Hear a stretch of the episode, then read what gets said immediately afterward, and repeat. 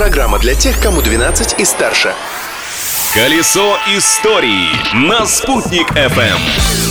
Всем привет! Большой, солнечный, праздничный, как этот день. Сегодня 12 июня, и я, Юлия Сандердина, с удовольствием поздравляю вас с Днем России. Подробнее об этом празднике и не только о нем расскажу в ближайшие минуты. Праздник дня! Сегодня отмечается один из самых молодых праздников в новейшей истории страны. 12 июня 1990 года первый съезд народных депутатов РСФСР принял декларацию о государственном суверенитете России. В честь этих событий в 94-м эту дату объявили праздничной и назвали 12 июня днем принятия декларации о государственном суверенитете. Согласитесь, звучит как-то чересчур абстрактно и официально, поэтому в народе название праздника прижилось как День независимости. А с 2002 года 12 июня мы отмечаем День России. Еще раз с праздником, дорогие россияне!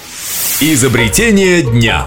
12 июня также подарила миру противогаз. Именно в этот день, в 1849 году, американец по фамилии Хаслет запатентовал легочный протектор. Прибор фильтровал вредные вещества при помощи войлока и имел впускной и выпускной клапан. Но это был по факту всего лишь прообраз современных противогазов.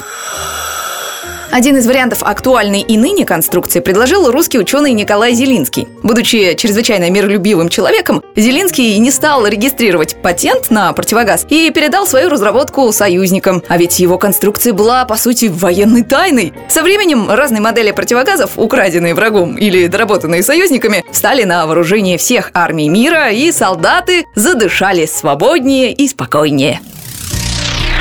А еще 12 июня, но уже 1897 года, оружейник Карл Элзенер запатентовал многофункциональный швейцарский нож. Клинок, консервный нож, шило, отвертка, штопор и маленький ножичек для очинки перьев и карандашей. Шесть в одном! Идеальное сочетание инструментов для солдата швейцарской армии.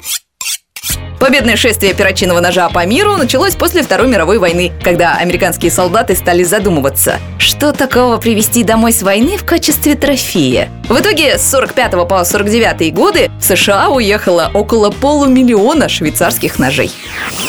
Если и вы куда-то направляетесь прямо сейчас, я, Юлия Сандердина, желаю вам удачной дороги. А мне вы можете пожелать успешного поиска новых интересных фактов из прошлого дня. Новые истории из истории завтра. Колесо истории на «Спутник FM.